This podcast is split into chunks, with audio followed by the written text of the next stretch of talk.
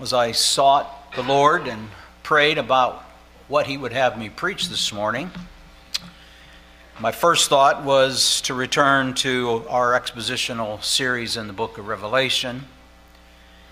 And yet, I thought this last day and last Sunday of 2023 affords an opportunity to maybe do something different this morning. My plan is to return to our series next Sunday evening in Revelation. But this morning, Philippians chapter 3 and verses 1 through 16. And I thought about giving you reasons why I chose to preach from this passage as a way of introduction.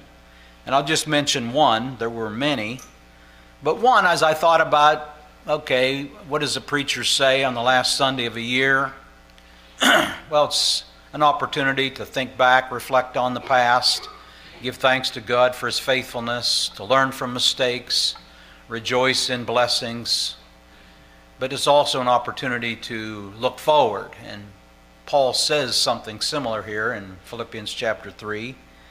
He says, This one thing, this one thing I do, forgetting those things that are behind and pressing forward to those things that lie ahead.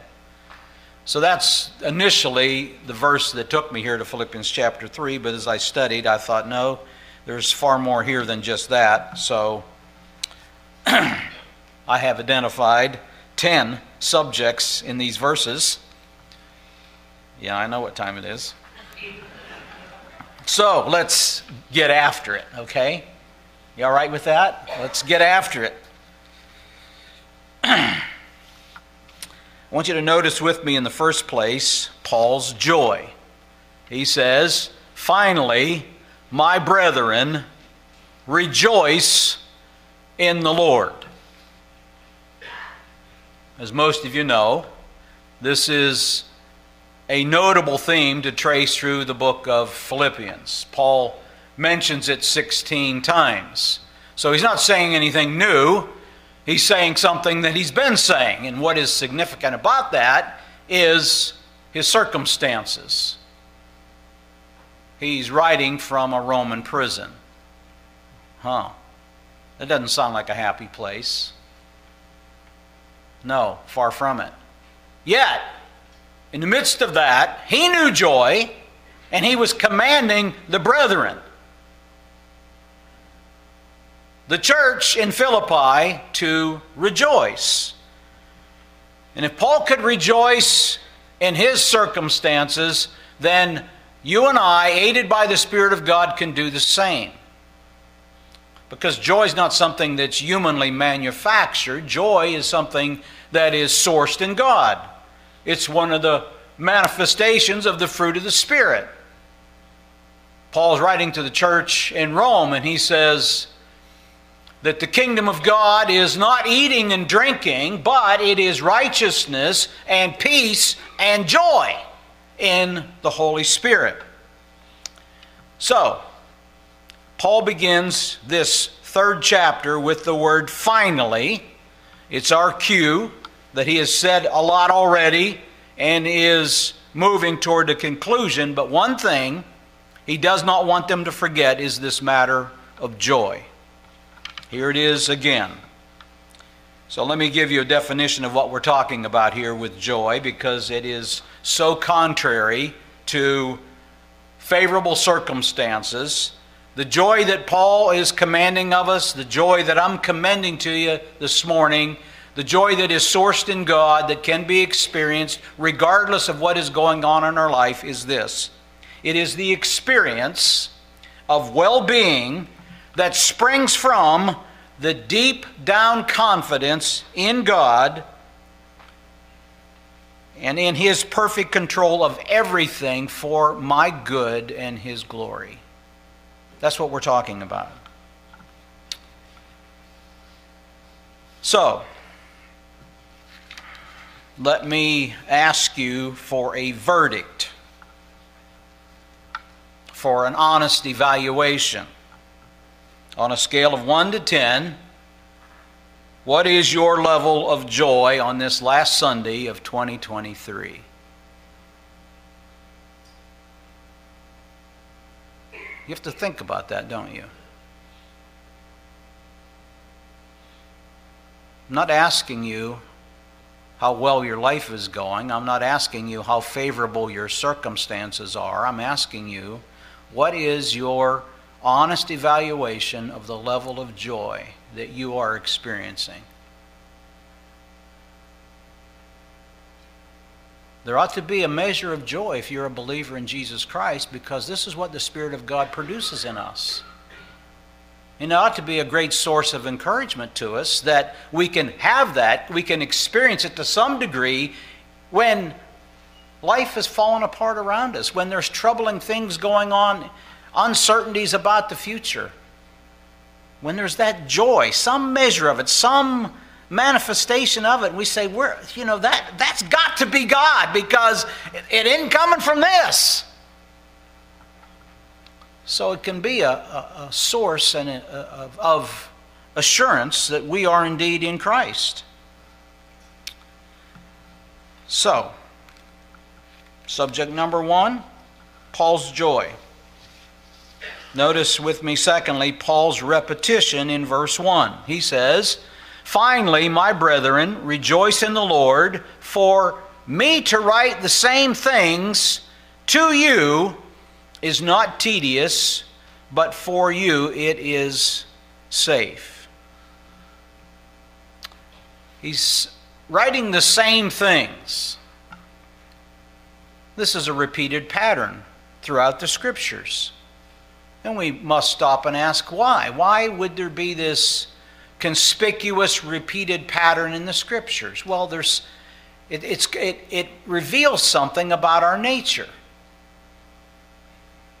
God knows we need repetition. We need continual reminders concerning the same subjects, matters of faith. And He says, I'm writing the same things to you. For you it is safe it is safe. Why? Why is it safe? Because the goal isn't new information. You know, we, we like to hear new, nuanced approaches to this or that, and it piques our interest, and we're. But I'll be honest with you about something. Cardi and I went down to Greenville to be with the Phillips and rejoice with them and Matthew's wedding to, to lay. And when the preacher got up there and began conducting the ceremony, I've probably conducted 25 or 30 weddings, and after a while, it sounds like the same thing. I mean, there's only so many things you can say at a wedding, right? So, where does he go? Oh, he goes to Genesis. And now, this is, this is in the context of me preparing this message to preach to you. All right? So you'd think I would be the one who would be, okay, you need to be doing what you're going to tell the people to do tomorrow. But something in me went, And then the Spirit of God went, oh, uh, no, no. No, no. You need to listen to what this preacher is saying as if your life depended on it. Even though you're not the one standing here being married. My attention was arrested. And we need that because I know I, I sit there most of the time on Sunday morning, except I'm up here preaching when the pastor's away and various, you know, eight or ten times a year. I'm here on a Sunday morning, but I'm usually sitting where you're sitting. Pastor Barkman's been here 50 years, and after a while, you, you know, regardless of how creative you are, you start to say some of the same things over and over again, and you go, oh boy, I've heard this before. That's a dangerous mindset to entertain. We need repetition, we need reminders. I've got some tools in my garage that I may go a year or two years never need them. But when the need arises, I'm reminded I've got a tool to address that need. Well, the Word of God's like this. You may have needs in your life that the Word of God doesn't address for periods of time. But when that need arises, you are reminded, you need reminded of certain portions of the Scriptures for your edification, for your growth, for your walk with the Lord. So, never, never tire of hearing the same things. Yes, there will be new things, but let us master the basics, keep coming back to the fundamentals of the faith, keep checking our roots, keep checking our moorings. Never tire of asking the question Is my life still tethered to the truths of God's Word? This is a hymn in our hymn book. Tell me the old, old story. Tell me the old, old story of unseen things above, of Jesus and his glory, of Jesus and his love. Tell me the story of. Uh, Tell me the story simply as to a little child, for I am weak and weary and helpless and defiled. Tell me the story slowly that I may take it in, that wonderful redemption God's remedy for sin. Tell me the story often, for I forget so soon. The early dew of morning has passed away at noon. Yes, tell me the old, old story. One of the things I love about the Preachers Fellowship that we host here, and I attend different places, is often the men they don't have this hymn book, so they're uh, singing out of a different hymn book, and that's a kind of a favorite hymn of the men. They love to sing, "Tell me the old, old story." Folks, if preachers can't get over it, if the preacher still needs to hear the old, old story, so do you. So do you. So, purposeful repetition helps fasten truths to our minds. We need it. Notice with me in the third place Paul's warning. Paul's warning, verse 2 Beware. Beware. Here's a warning. The verse begins with this word beware. And notice the warning is first about who, and secondly about what. Who is he warning them concerning? Well, Paul is calling out the Judaizers. He doesn't call them that here, but we know that's who he has in mind. He has three unflattering, scathing titles for these people. Notice he calls them dogs. Beware of dogs. Beware of evil workers. Beware of the mutilation. Paul's not bashful about calling out people who are dangerous to the sheep. It's the Judaizers. That's who they are. But what about them? What about their teaching? What is it about them that's dangerous? Well, they taught that the old covenant ritual of circumcision was necessary for acceptance with God. That's why he begins and begins to talk there in verse 3 about circumcision. For we are the circumcision who worship God in the Spirit, rejoice in Christ Jesus, and have no confidence in the flesh. He's not talking about a fleshly circumcision there in verse 3. He's talking about the circumcision of the heart, the operation of the Spirit of God. Now, what did the Judaizers teach? They said that physical circumcision was necessary for acceptance with God. Now, get this. It wasn't this in place of faith in Christ, it was this in addition to faith in Christ. It's the danger of adding human merit to the merit of Christ. And Paul is sounding the warning danger, danger, danger, beware. And you and I need to beware of any thinking that creeps into our mind that causes us to think that there's something we can do that's going to earn favor and merit with God. Our merit, our standing before God, is based on the merits of Jesus Christ and Him alone.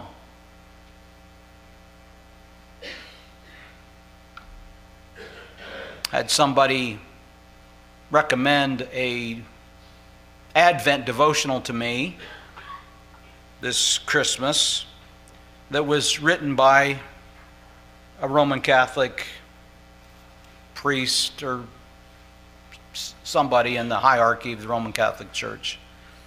And as I read it, I thought, well, this really sounds great. This really sounds good. And then I stopped to think, now wait a minute here. There's got to be there's got to be error. There's got to be falsehood here.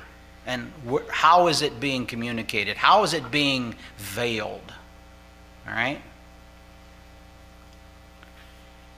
And it wasn't so much, the error was not so much in what was being said, the error is, was in what was not being said. There was omissions. All right? What was being said was truthful enough. But as you begin to understand, there was merit with Jesus, yes, amen, praise the Lord for that. But there's also merit with Mary and praying to her danger, danger, warning, warning.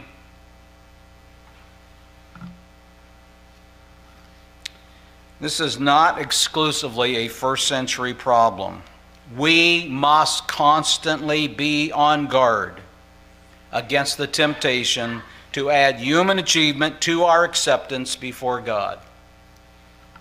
Now, I'm going to say something that for some of you who are new, it's going to be a wonderful, wonderful encouragement.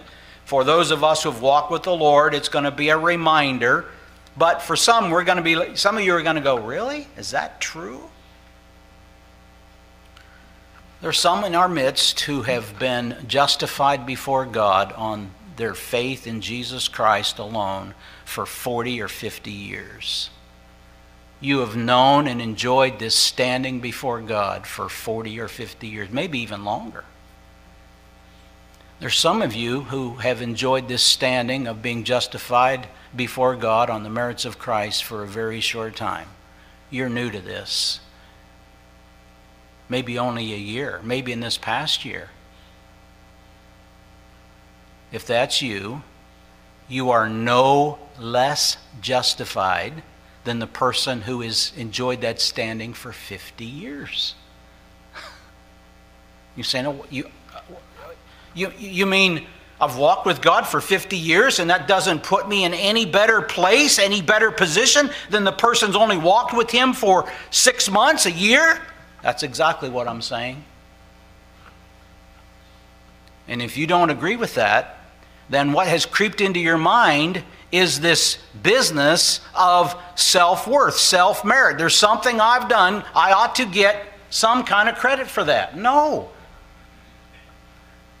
Justification is based on the merits of Jesus Christ and Him alone. That's why Paul goes on to say we worship God in the Spirit.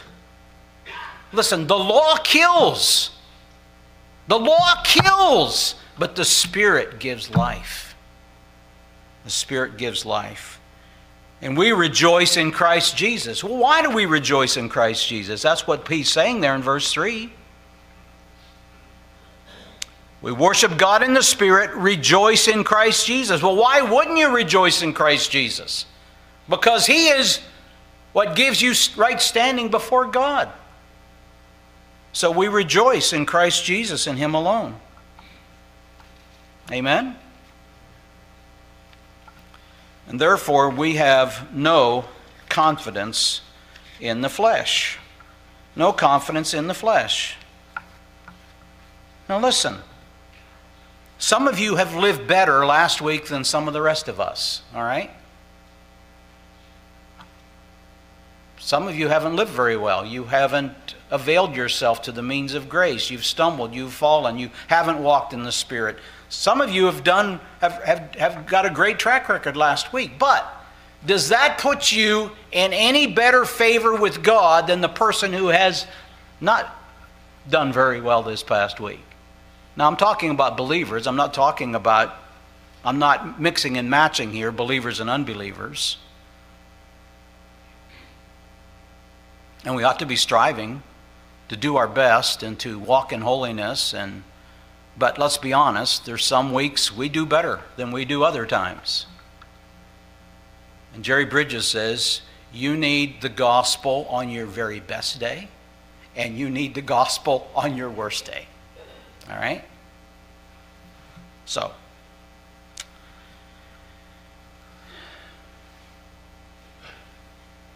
In the fourth place, let us let me point out to you Paul's pedigree, verses 4 through 6. He says, Though I also might have confidence in the flesh, if anyone else thinks he may have confidence in the flesh, I more so. Circumcised the eighth day of the stock of Israel, of the tribe of Benjamin, a Hebrew of the Hebrews, concerning the law, a Pharisee, concerning zeal, persecuting the church, concerning the righteousness which is in the law, blameless. What's he doing? He's arguing, he's reasoning with these Judaizers in the hypothetical. He's saying, Oh, you, are you're, you're boasting about your achievement, about your law keeping, about, oh, you, you, uh, you have availed yourself to the ritual of circumcision. He's saying, Let us say, let us say that a man can gain favor with God through human effort and merit. Here's my pedigree. Let me list my accomplishments. And then you measure your life by my life. That's what he's saying to the Judaizers. How do you measure up in light of me if acceptance before God is based on who we are, what bloodline we're in, what our accomplishments are, how religious you've been? Nobody would argue that Paul was a very, very religious man. Right? Be very careful when you hear people talking about somebody and say, well, he's, he's a very religious man. What does that mean? Paul was a religious man, but he was a Christ hater. He was persecuting the church.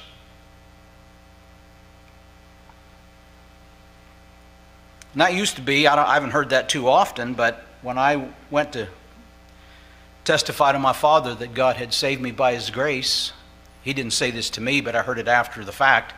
Well, Mike's got religion. Mike's got religion. Have you heard that expression, right? Well, what's implied is, well, it's short lived, it has a short shelf life. He'll get over that. Well, listen to me. I'm standing here 40 years later and I haven't got over it yet because what I got wasn't religion, what I got was Christ. Christ.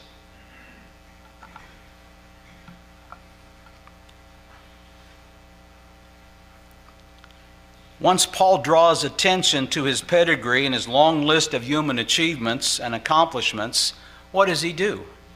Notice with me in the first, fifth place Paul's utter renouncement and repudiation all the things that he'd said and listed as an asset, he says in verse 7 But what things were gained to me, these I have counted loss for Christ. An utter renouncement and repudiation.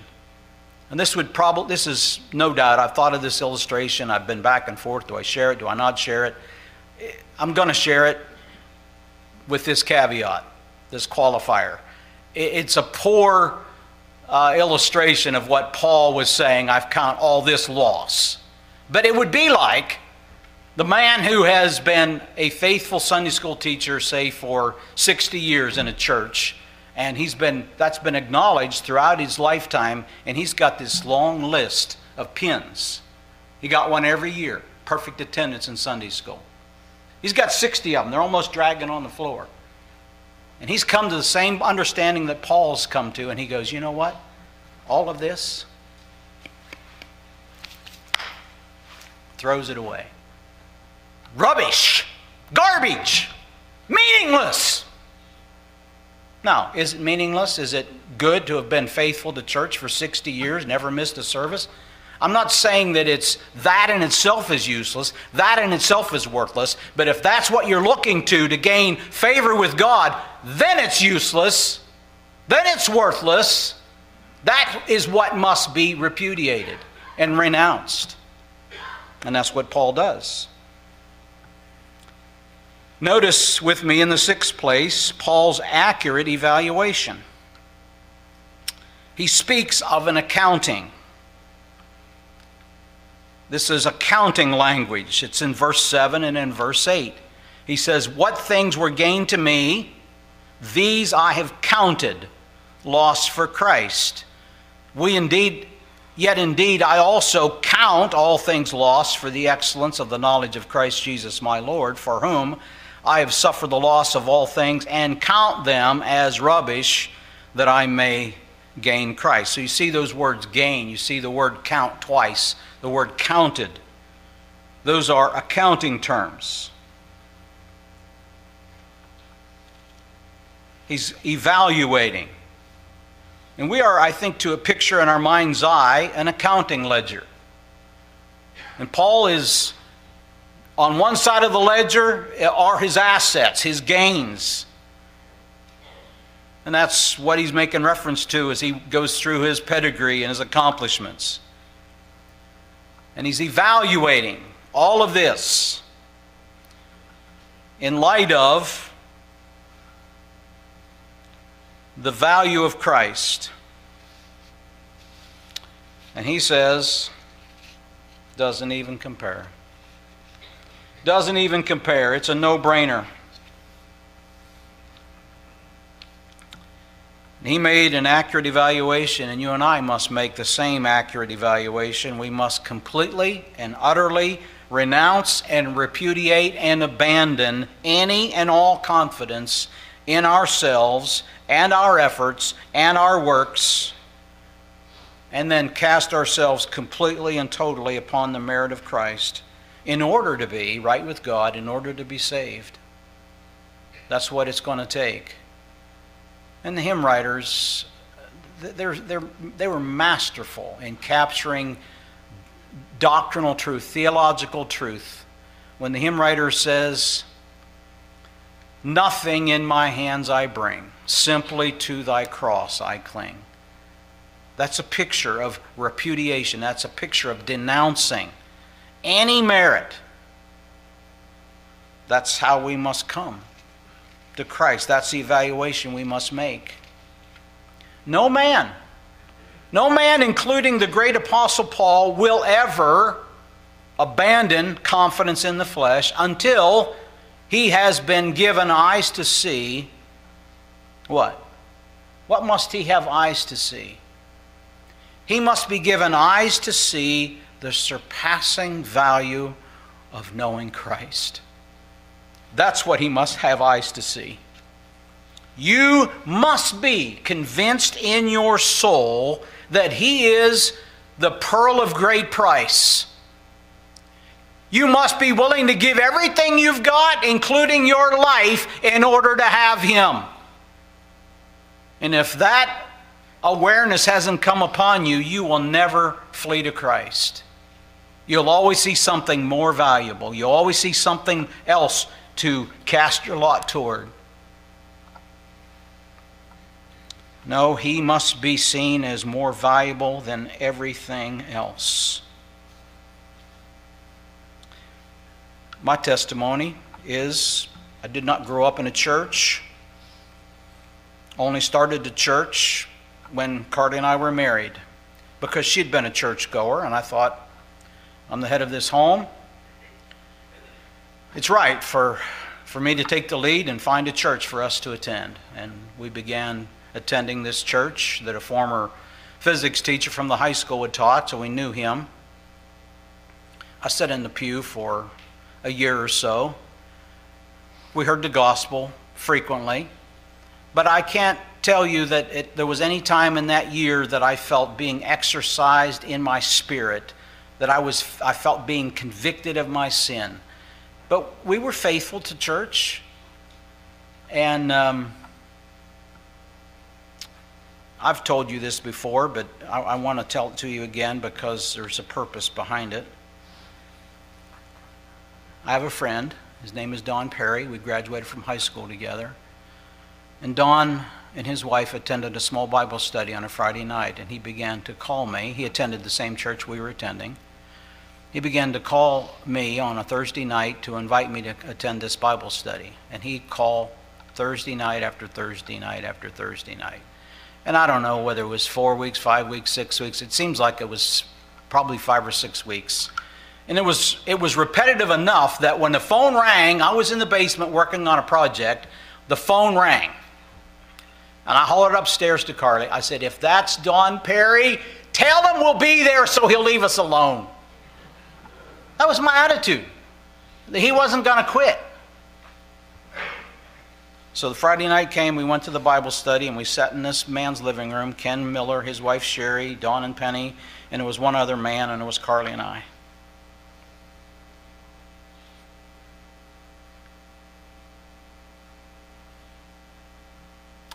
When that Bible study was over that night, and we were leaving that home,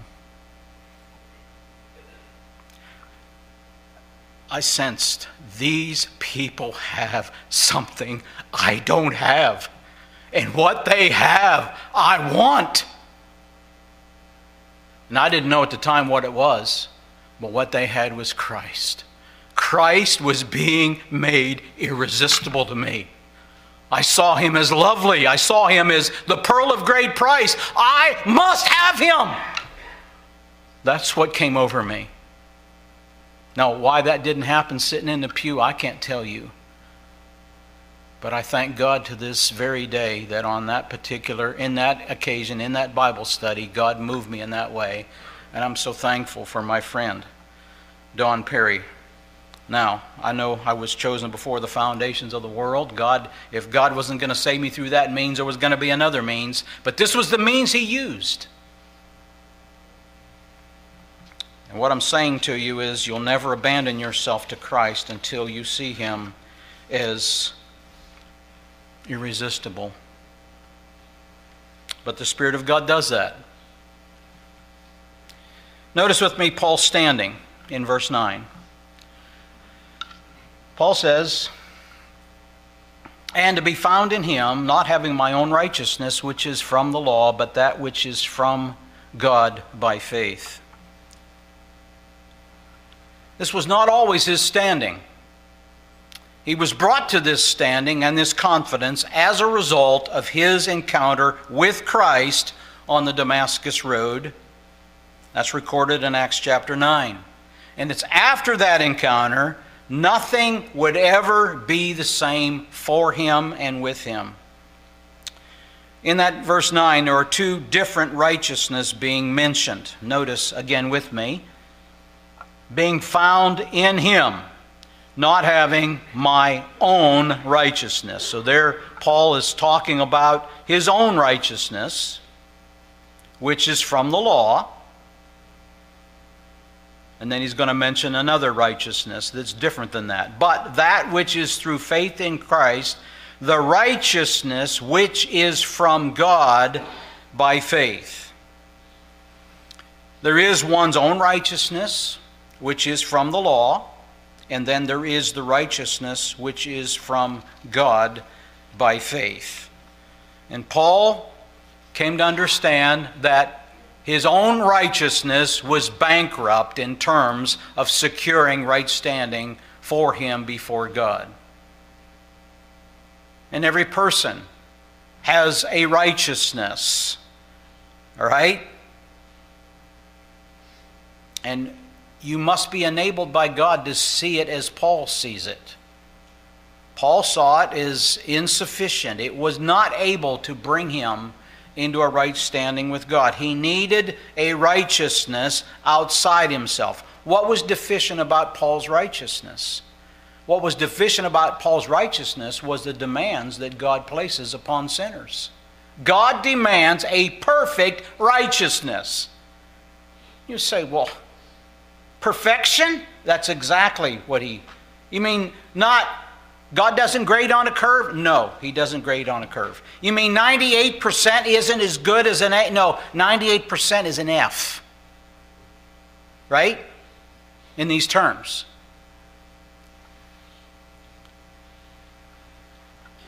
So God demands a perfect righteousness, and all have sinned and come short of the glory of God. We're all sinners. None of us have a perfect righteousness. And the beauty of the gospel is that God has provided in His Son the righteousness which He demands of you and me. Jesus Christ came to this world lived a perfect life, and earned a perfect righteousness. Now, he didn't need to earn a perfect righteousness because he was perfectly righteous. But he earned a perfect righteousness for sinners in our place. In, he did that in our place. A perfect righteousness. And that's what we must have. And you say, well, isn't that a little demanding for God to to demand a perfect righteousness? Well, let me ask you, what would a perfect God expect? Why, what would you expect a perfect God to demand of you? a perfect God, a perfectly holy God, a perfectly righteous God is going to demand perfection, holiness, righteousness from you. Nothing less. Now, Paul was enabled by God as a result of the regenerating work of the Spirit of God to renounce his confidence in his own righteousness.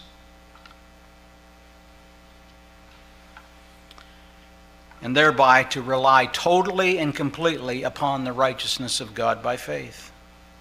This righteousness is not earned, it is granted, it is imputed, it is credited to the account of sinners. And therefore, oh friend, this morning, you want to be in Paul's company in that day. You want to be found, as Paul says, to be found in him.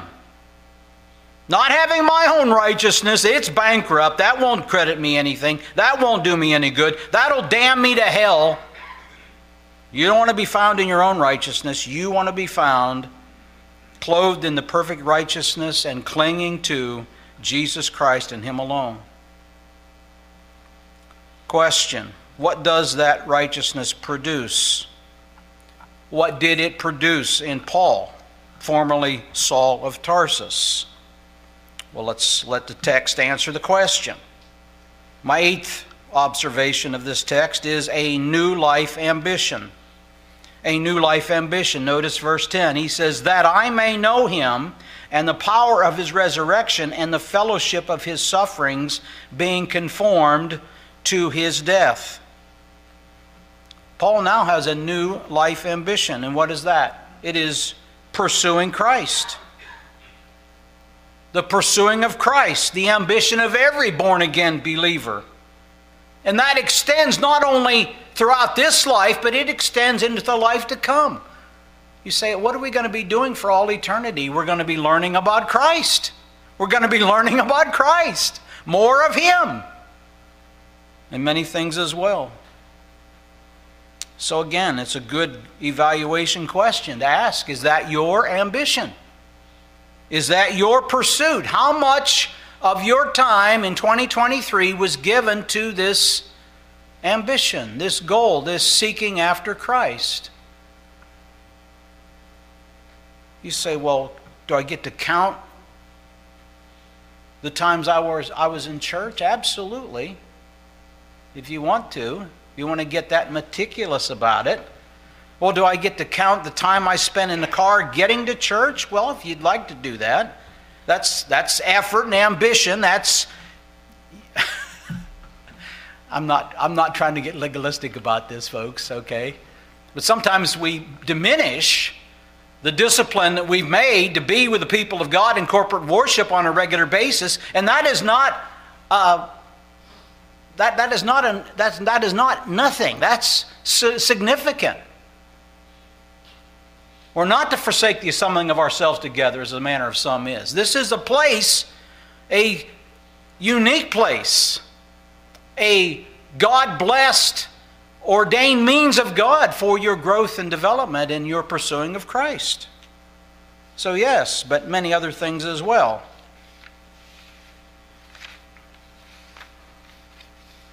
I say that to say this to you. I talked to a man recently, and he was professing to be a Christian. And I, when someone tells me that, I don't begin to probe and ask, "Well, are you sure?" But I asked this question. I said, "Well, then, what church do you go to?" He said, "Well, I just, I'm, I'm not into religion. I, said, I, I, I don't go to church." I said, "Well, listen, take this for what it's worth." I heard a man say one time. It's always a good way to kind of put a little buffer in there. I heard a man say one time if a man's religion won't take him to church, it's doubtful it'll take him to heaven. I said, Yeah, I'd probably chew on that a little bit. That's all I said. There's a way of saying hard things and, you know, making them a little more palatable. He didn't get angry with me. And then I invited him to our church. I haven't seen him yet, but Paul makes mention of his testimony in verse 12.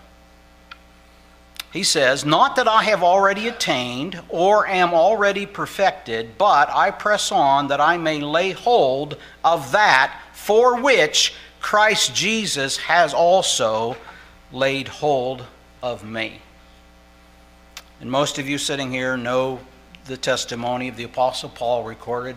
His, his salvation experience is recorded in Acts chapter 9. He gives his testimony on several occasions later on in the book, once before King Agrippa. He was, he was an enemy of Christ, he was a Christ hater. Listen to what he told Agrippa in chapter 26. Many of the saints I shut up in prison, having received authority from the high priests and when they were put in, and when they were put to death, I cast my vote against them. And I punished them often in every synagogue and compelled them to blaspheme, and being exceedingly enraged against them, I persecuted them even to foreign cities. That's what his testimony was. Now, now listen, this is what happened to Paul the Apostle. Paul was on his way to Damascus to lay hold, to apprehend those who were of the way. But was laid hold of, apprehended by him who is the way. That's what happened to him.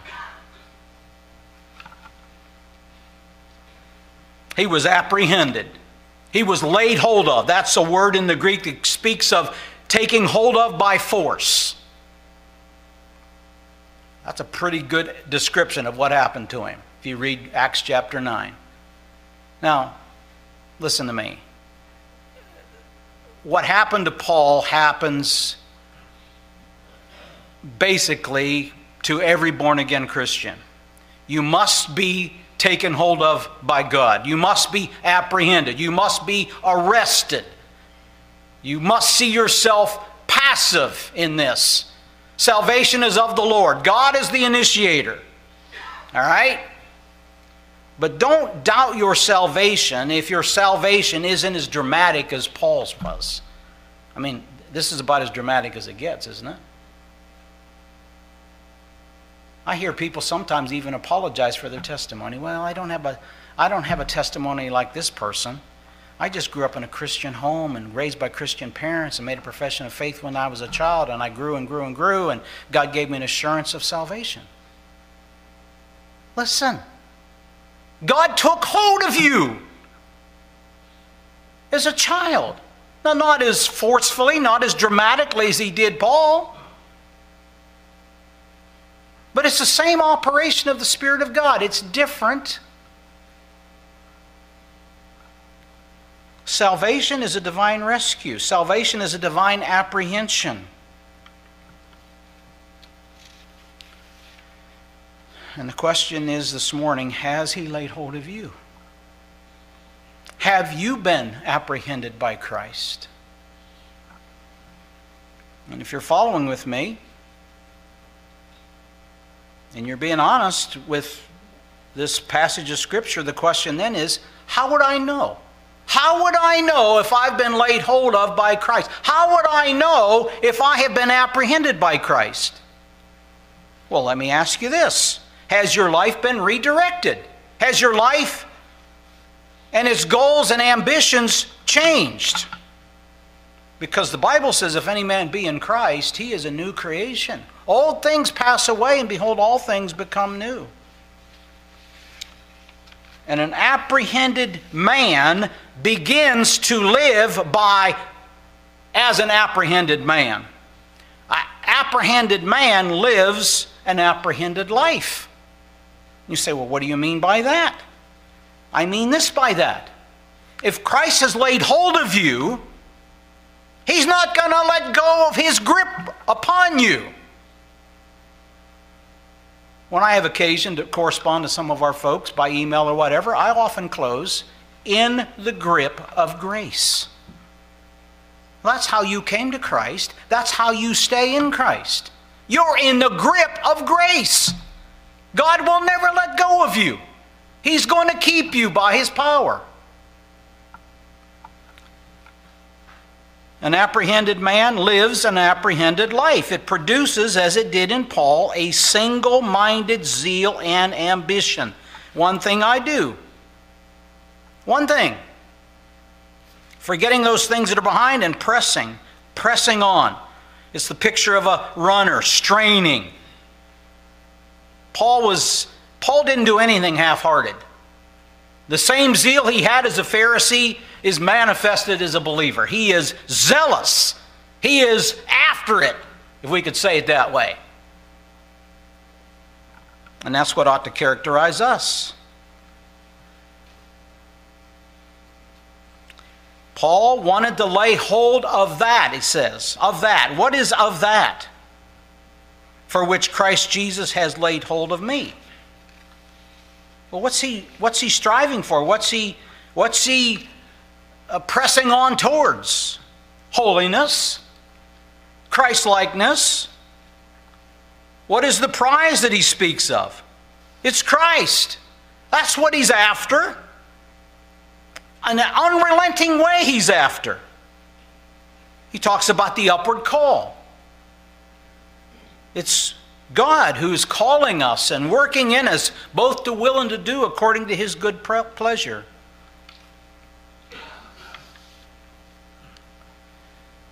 I'm so encouraged when I think about the fact that from the moment he and his hand apprehended you and me, if we're in Christ, from that point forward, we're a prisoner. We're a bondslave of Jesus Christ. He purchased us. We belong to Him. He paid too great a price to let you go. He's got a hold of you, and He's never going to let go.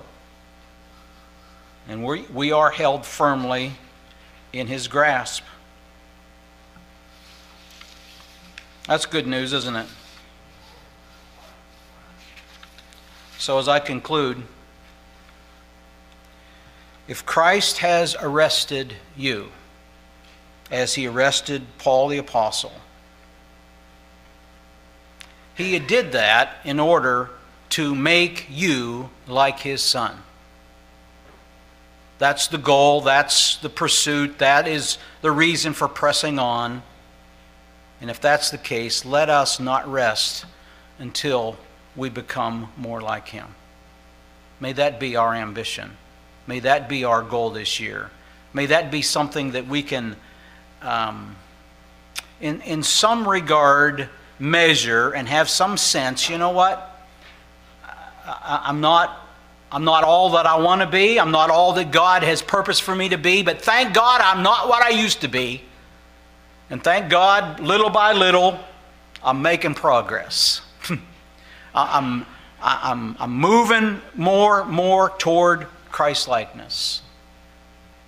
Let us pray. Father, thank you for your word. Thank you for its power. Thank you for its ability to correct and convict and to instruct us in righteousness. Thank you for Christ and for setting him before us as you set him before Paul the Apostle and changed his life so dramatically. Father, would you come to anyone who's a stranger to your grace today and open their eyes and help them to see? Help them to see the futility of trusting in anything in, them, in them, of themselves. Help them to see the beauty of Christ and help them to cast themselves upon Him that they might know Him, who knowing Him brings eternal life. We ask in Jesus' name. Amen.